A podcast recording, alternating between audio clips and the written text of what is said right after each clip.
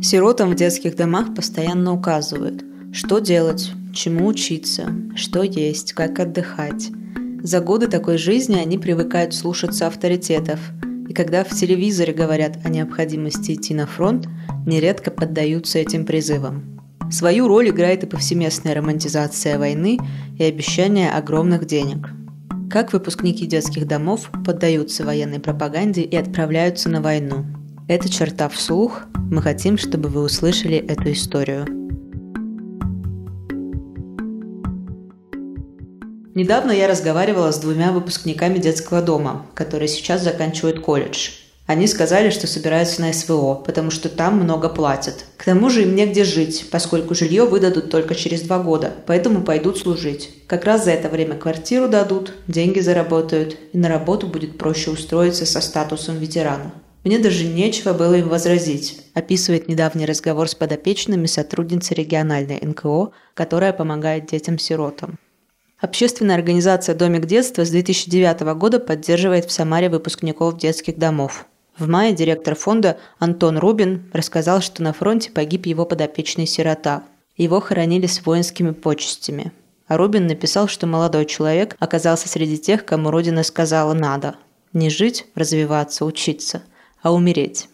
Черте удалось найти в СМИ как минимум 19 сообщений о смерти сирот с начала войны. Сколько всего выпускников детских домов оказались на фронте, неизвестно. В группах детских домов периодически публикуются новости о бывших подопечных, которые ушли на войну или вернулись оттуда. Они иногда навещают родные учреждения и выступают перед детьми. В это время несовершеннолетние воспитанники плетут маскировочные сети для бойцов, пишут письма защитникам Отечества, поют на концертах для солдат, поздравляют их с 23 февраля. Впрочем, подобные акции нельзя назвать уникальной особенностью именно сиротских учреждений. Сейчас они встречаются во всей образовательной системе в России. 25-летний Егор из Новосибирска попал в детский дом еще маленьким ребенком, вместе с братьями и сестрами. Он вспоминает, как воспитатели и наставники фонда «Солнечный город» учили его быть хорошим человеком и не забывать, кто твой ближний. В 16 лет юноша пошел в колледж, уже в 18 попал в тюрьму. Его приговорили к шести с половиной годам лишения свободы. Причину судимости он называть отказывается. Когда до освобождения оставалось три месяца, Егор подписал контракт с ЧВК «Вагнер». Говорит, было страшно, но все равно пошел на войну. Нечего было терять. Не было ни дохода, ни образования, ни семьи, ни детей. В тюрьму я попал по глупости и исправил свою ошибку. У меня была единственная цель – снять судимость. Мне было неважно, что происходит на войне. Я до сих пор считаю, что она не нужна. Там гибнет много народу и не заслуживает этого. Не за что воевать. Спустя полгода службы судимости Егора действительно сняли. Он вернулся в родной Новосибирск. Говорит, что не был готов воевать дальше, поскольку надо сейчас семью заводить, настраивать свою жизнь. Дома он смог устроиться на работу и сейчас получает 70 тысяч рублей в месяц. Егор уверяет, что готов получать гораздо меньше, чем на фронте, но хочет честно работать и быть рядом с братьями и сестрами. С судимостью это было бы гораздо сложнее. Криминал и последующая тюрьма – один из типичных маршрутов для выпускников детского дома, говорит Антон Рубин. Смотрю я на условного Вовку, который находится в учебной части подготовки на фронт. И не могу подобрать слов, чтобы объяснить ему, почему ему не нужно там быть. Я знаю, если он вернется, опять не сможет найти себя и работу, поскольку у него уже есть судимость. Ему негде жить, он не обладает никакими скиллами, чтобы устроиться в обществе. Даже если он сейчас вернется, то завтра опять сядет. А там у него снова несколько вариантов. Или сидеть, или пойти за легкой жизнью в какой-нибудь ЧВК. Это такой круговорот людей в природе, на который я могу только смотреть и плакать. По словам общественников, с которыми поговорила черта, одна из главных проблем, из-за которых уходят воевать – отсутствие значимого взрослого.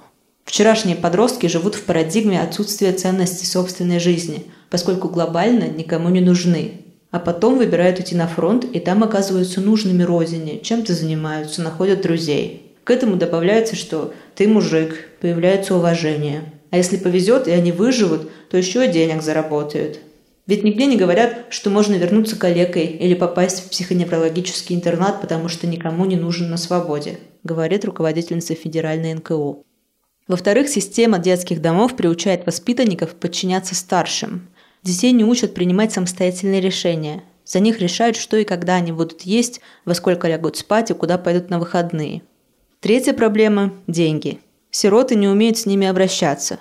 К моменту выпуска из детского дома у воспитанников на счету бывает от сотни тысяч до миллионов рублей. Часто эти деньги молодые люди тратят за несколько дней. Они финансово безграмотны и становятся легкой добычей для мошенников.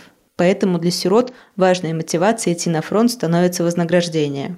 Наконец, помимо денег, сирот стимулируют обещаниями об ускоренном получении жилья, которое положено им по выпуску из детдома, но которого многие ждут годами.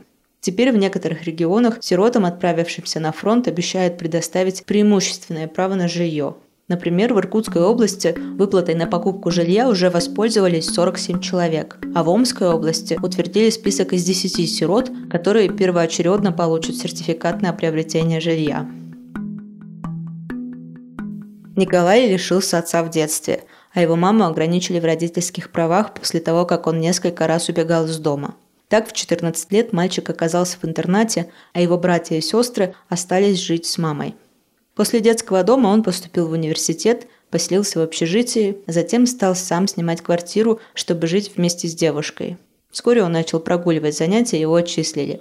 В тот момент ему как раз исполнилось 18, и в 2020 году он пошел в армию. Молодой человек хотел получить боевой опыт, но вместо этого ему пришлось чистить снег и картошку.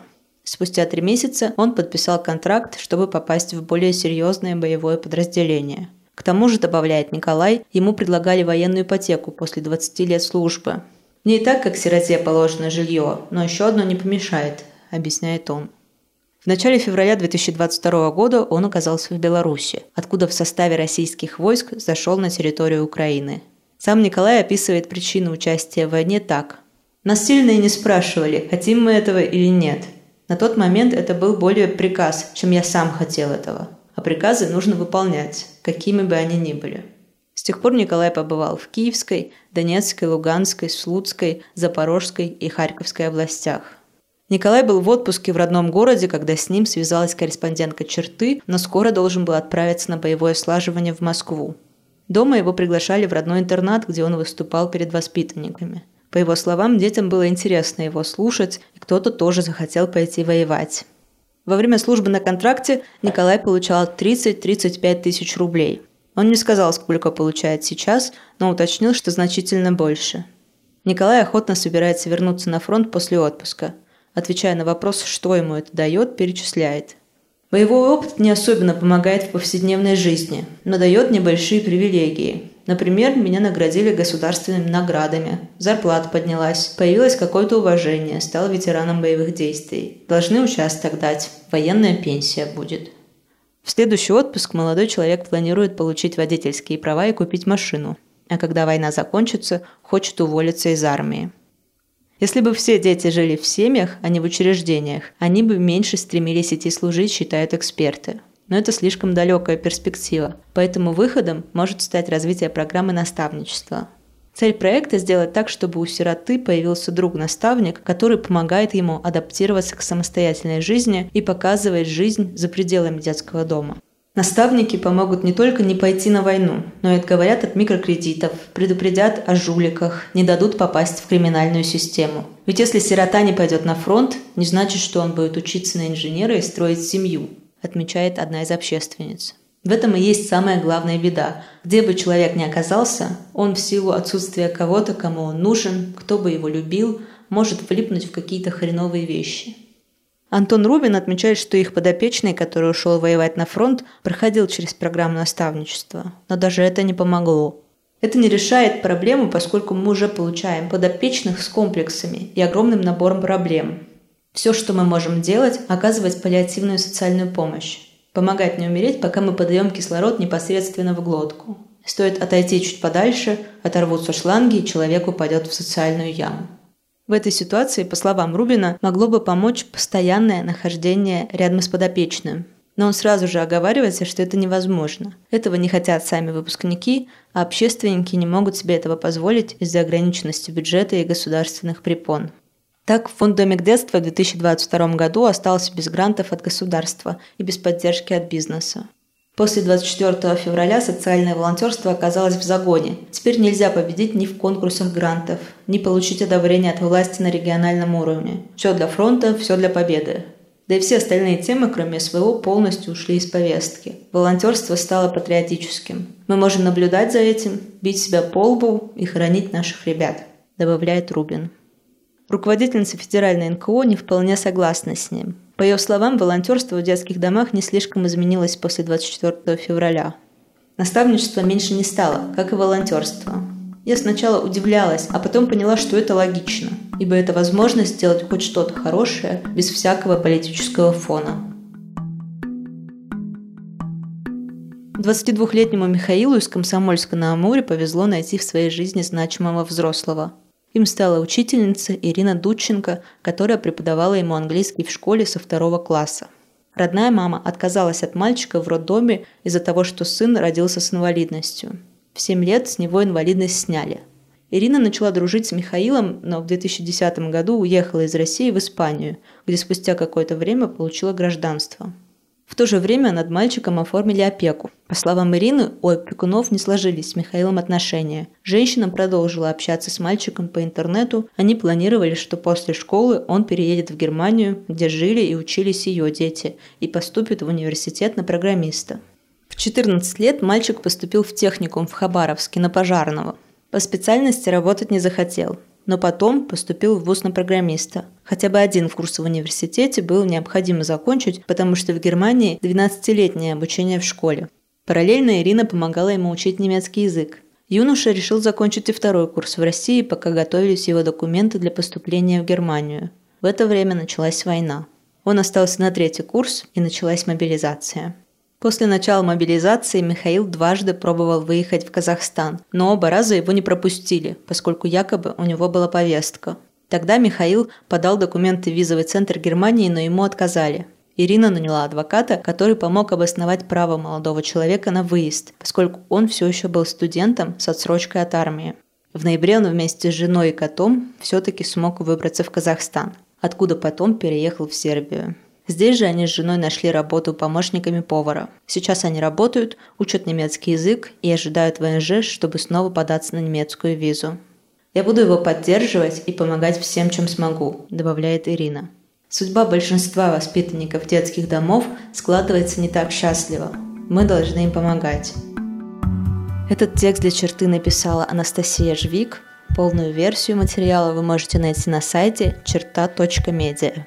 Подписывайтесь на наш подкаст, рассказывайте о нем друзьям и пишите нам, если хотите предложить истории, которые нам стоит озвучить вслух.